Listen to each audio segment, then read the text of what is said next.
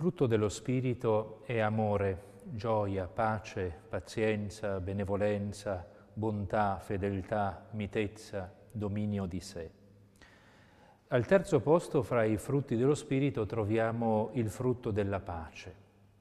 Come abbiamo già fatto per gli altri frutti nelle meditazioni precedenti, ci chiediamo anzitutto qual è il significato che la parola di Dio, la rivelazione biblica, attribuisce a questo termine.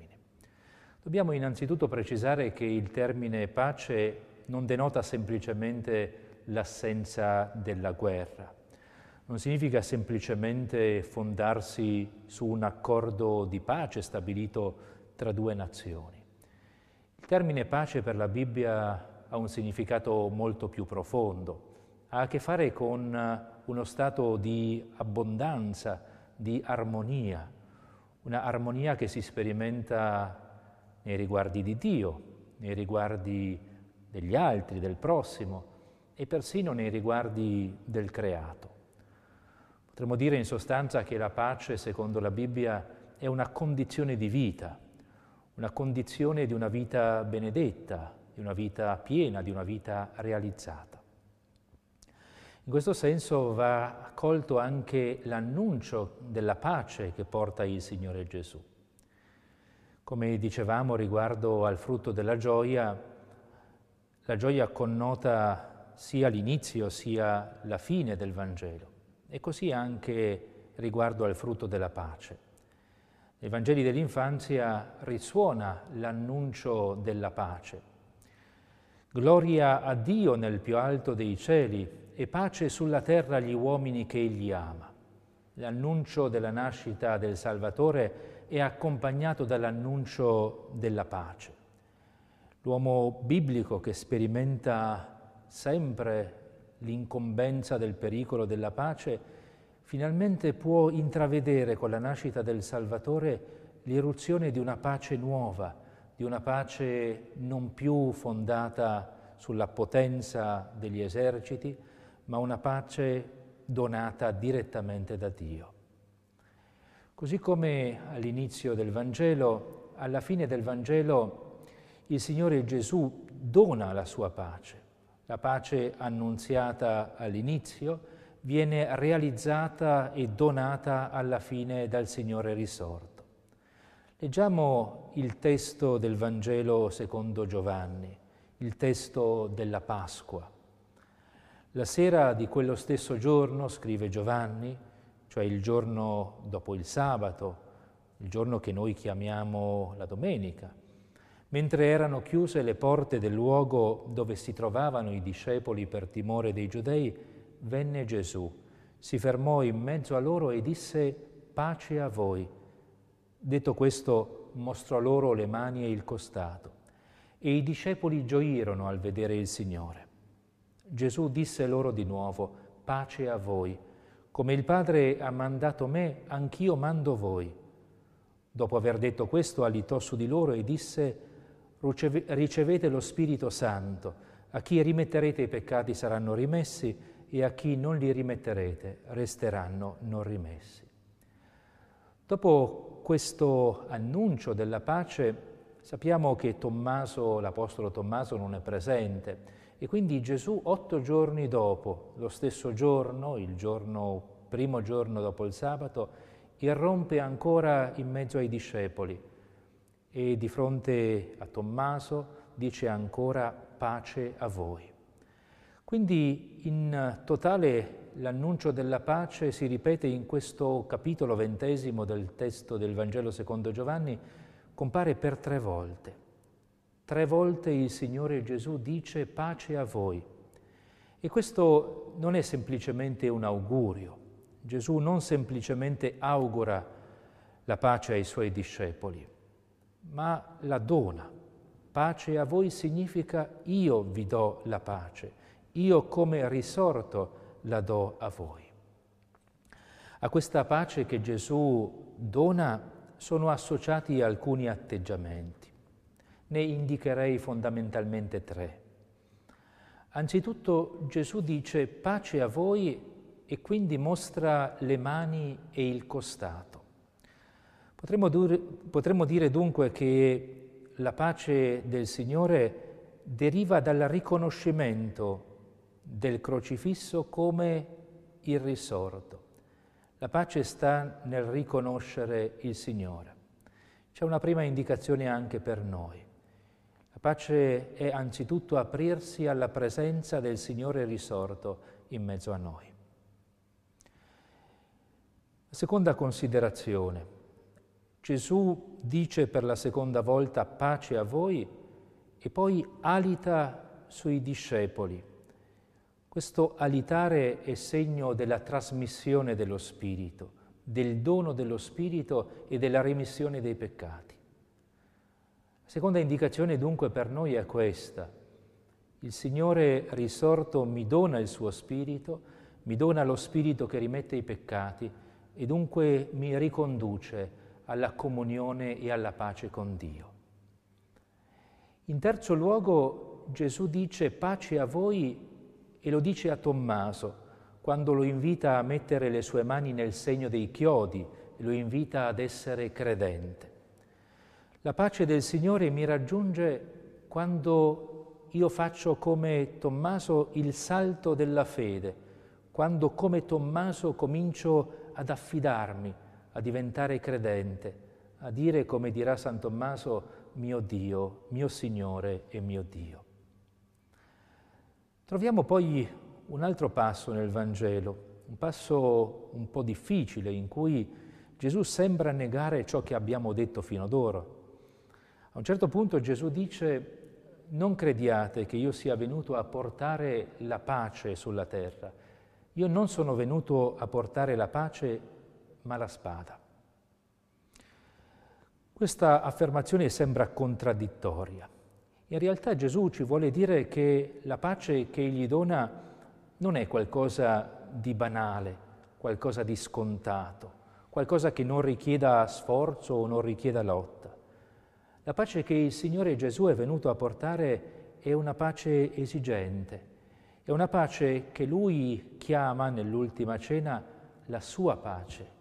Vi do la mia pace, non come quella che vi dà il mondo. Dunque la pace che dona il Signore Gesù è una pace, potremmo dire, a caro prezzo, una pace che esige una lotta spirituale, che esige un lavorio di trasformazione del proprio cuore. Mi viene in mente una celebre preghiera, una celebre meditazione del patriarca Atenagora, il patriarca di Costantinopoli che incontrò Paolo VI quando alla fine della sua vita scrive di avere combattuto una dura lotta, la, do, la lotta più terribile, la lotta contro se stessi, e di essere uscito da questa lotta completamente pacificato, capace di accogliere l'altro, essendo pienamente libero da se stesso, libero di accogliere le opinioni dell'altro, libero di essere veramente se stesso. La pace come frutto di questa lotta, la pacificazione come frutto di un lavorio interiore che continua per tutta la vita. Un altro passo sulla pace la troviamo nella lettera di Paolo ai Filippesi. Paolo a un certo punto scrive, non angustiatevi per nulla, ma in ogni necessità esponete a Dio le vostre richieste con preghiere, suppliche e ringraziamenti. E la pace di Dio, che sorpassa ogni intelligenza, custodirà i vostri cuori e i vostri pensieri in Cristo Gesù. Non angustiatevi per nulla, ci dice Paolo.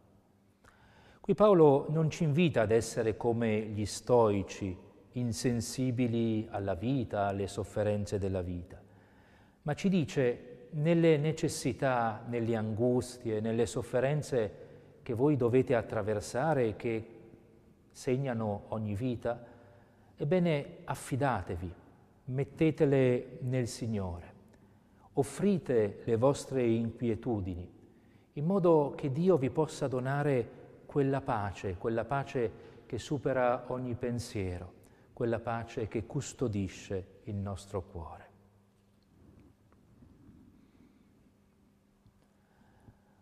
Dopo aver visto brevemente la pace nella parola di Dio, la pace così come ci viene descritta nei testi della Bibbia, vorrei ora riferirmi a un testo più recente, a un testo che è stato un testo che ha fatto da maestro a molte generazioni cristiane, la sempre attuale imitazione di Cristo, un testo che dà indicazioni molto concrete, molto sagge, riguardo appunto anche all'uomo di pace. Scrive l'imitazione di Cristo, la vera pace del cuore la si trova resistendo alle passioni, non soggiacendo ad esse. Non già nel cuore di colui che è attaccato alla carne, non già nell'uomo volto alle cose esteriori sta la pace, ma nel cuore di colui che è pieno di fervore spirituale. La pace la si vive nella misura in cui si è affidati alla volontà di Dio. E colui che vive nella pace sa portare e sa trasmettere la propria pace anche agli altri. La pace del cuore va conservata non solamente per sé, ma va portata anche agli altri per creare, potremmo dire, un clima di pace. Dice ancora l'imitazione di Cristo. Se manterrai te stesso nella pace, potrai dare pace agli altri, perché l'uomo di pace è più utile dell'uomo di molta dottrina. Colui che è turbato dalla passione trasforma anche il bene in male, pronto com'è a vedere il male dappertutto, mentre colui che ama la pace trasforma ogni cosa in bene. Chi è pienamente nella pace non sospetta di alcuno. Invece chi è turbato ed inquieto sta sempre in agitazione per molti sospetti. Non è tranquillo lui, né permette agli altri di esserlo. Dice sovente cose che non dovrebbe dire e tralascia cose che più gli converrebbe fare. Sta attento a ciò che dovrebbero fare gli altri e trascura ciò a cui sarebbe tenuto lui stesso. Sii dunque zelante, anzitutto con te stesso Solo così potrai essere giustamente zelante anche con il prossimo. Ci è qui consegnata una descrizione molto vivace dell'uomo di pace contrapposto all'uomo inquieto. L'uomo inquieto, dice l'imitazione di Cristo, volge tutto al male, pronto com'è a vedere il sospetto dappertutto. L'uomo di pace invece è l'uomo capace di essere pacificante, di creare un clima di pace.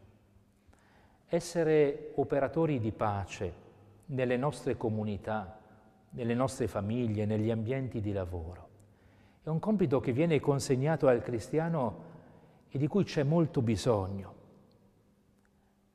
Essere operatori di pace significa non sospettare degli altri, significa non mormorare, significa evitare quel malumore, quel sospetto, quella mormorazione nei confronti degli altri che avvelena il clima dei rapporti familiari o lavorativi. Vivere nella pace significa anche sopportare i difetti degli altri, sopportare che l'altro non la pensi come me, sopportare che l'altro non sempre mi dia ragione. Ecco perché la pace richiede una lotta costante, o potremmo dire meglio, una vigilanza costante, per non essere tentati di ricadere in quella ostilità, in quel sospetto che l'imitazione di Cristo denunciava. Nella precedente meditazione, quella sulla gioia, ho citato il cardinale Vantuan e dicevo che il cardinale Van Thuan, quando era vescovo in Vietnam, era stato imprigionato con delle accuse false ed era stato sottoposto a un regime carcerario molto duro. Per dieci anni ha vissuto in isolamento, con l'unica consolazione di poter celebrare clandestinamente l'Eucaristia. Ebbene, in quella condizione ai limiti dell'umano, Van Tuan ha sperimentato una comunione intensa con Dio, ha sperimentato, potremmo dire, un capovolgimento delle proprie categorie, propria, del proprio pensiero, del proprio rapporto con Dio e ha sperimentato una pace profonda. Anche in quelle situazioni estreme ha vissuto una pace che gli è derivata dal contatto, dal rapporto con il Signore. C'è una preghiera che mi piace molto, in cui non c'è il termine pace, ma che esprime la pace di un uomo che ha Dio con sé e quindi non teme alcun male. Ve la leggo. Gesù amatissimo, questa sera, in fondo alla mia cella, senza luce, senza finestra, caldissima, penso con fortissima nostalgia alla mia vita pastorale. Una volta celebravo con un calice dorato, ora il tuo sangue è nel palmo delle mie mani. Una volta percorrevo il mondo per conferenze e raduni e ora sono recluso in una cella stretta senza finestra. Una volta andavo a visitarti nel tabernacolo, ora ti porto giorno e notte con me nella tasca. Una volta celebravo la messa davanti a migliaia di fedeli, ora nelle oscurità della notte, passando la comunione sotto le zanzariere. Sono felice qui, in questa cella, dove sulla stuoia di paglia ammuffita crescono funghi bianchi, perché tu sei con me perché tu vuoi che viva qui con te. Ho parlato molto nella mia vita, adesso non parlo più. È il tuo turno, Gesù, di parlarmi. Ti ho ascoltato. Che cosa hai sussurrato? È un sogno? Tu non mi parli del passato, del presente, non mi parli delle mie sofferenze, delle mie angosce. Tu mi parli dei tuoi progetti e della mia missione. Allora canto la tua misericordia nell'oscurità, nella mia fragilità, nel mio annientamento. Accetto la croce e la pianto con le mie due mani nel mio cuore. Se tu mi permettessi di scegliere, non cambierei perché tu sei con me. Non ho più paura, ho capito, ti seguo nella tua passione e nella tua risurrezione. Naturalmente non c'è qui bisogno di alcun commento. È la testimonianza struggente di chi, in mezzo all'abisso della sofferenza e dell'ingiustizia, ha trovato una pace più profonda, la pace che viene da Dio. È l'esperienza di Paolo, che ci ha detto non angustiatevi per nulla, ma in ogni necessità esponete a Dio le vostre richieste, le vostre suppliche, e Dio custodirà i vostri cuori nella sua pace. Vorrei concludere questa meditazione sulla pace con un'altra preghiera molto celebre che sicuramente riconoscerete. Si tratta di una preghiera che è stata attribuita a San Francesco, anche se in realtà non è sua. È una preghiera che è stata trovata su un santino di San Francesco in Normandia nel 1915. Anche se non è propriamente sua questa preghiera, però certamente richiama la spiritualità di San Francesco. E proprio in questa preghiera si parla della pace, dell'essere strumento della pace. Signore, fa di me uno strumento della tua pace. Dove odio che io porti l'amore, dove offesa fa che io porti il perdono, dove discordia fa che io porti l'unione dove dubbio fa che io porti la fede, dove errore fa che io porti la verità, dove disperazione fa che io porti la speranza, dove tristezza che io porti la gioia, dove sono le tenebre che io porti la luce. Maestro, fa che io non cerchi tanto ad essere consolato quanto a consolare, ad essere compreso quanto a comprendere, ad essere amato quanto ad amare poiché così è, dando che si riceve, perdonando che si è perdonati, morendo che si risuscita a vita eterna.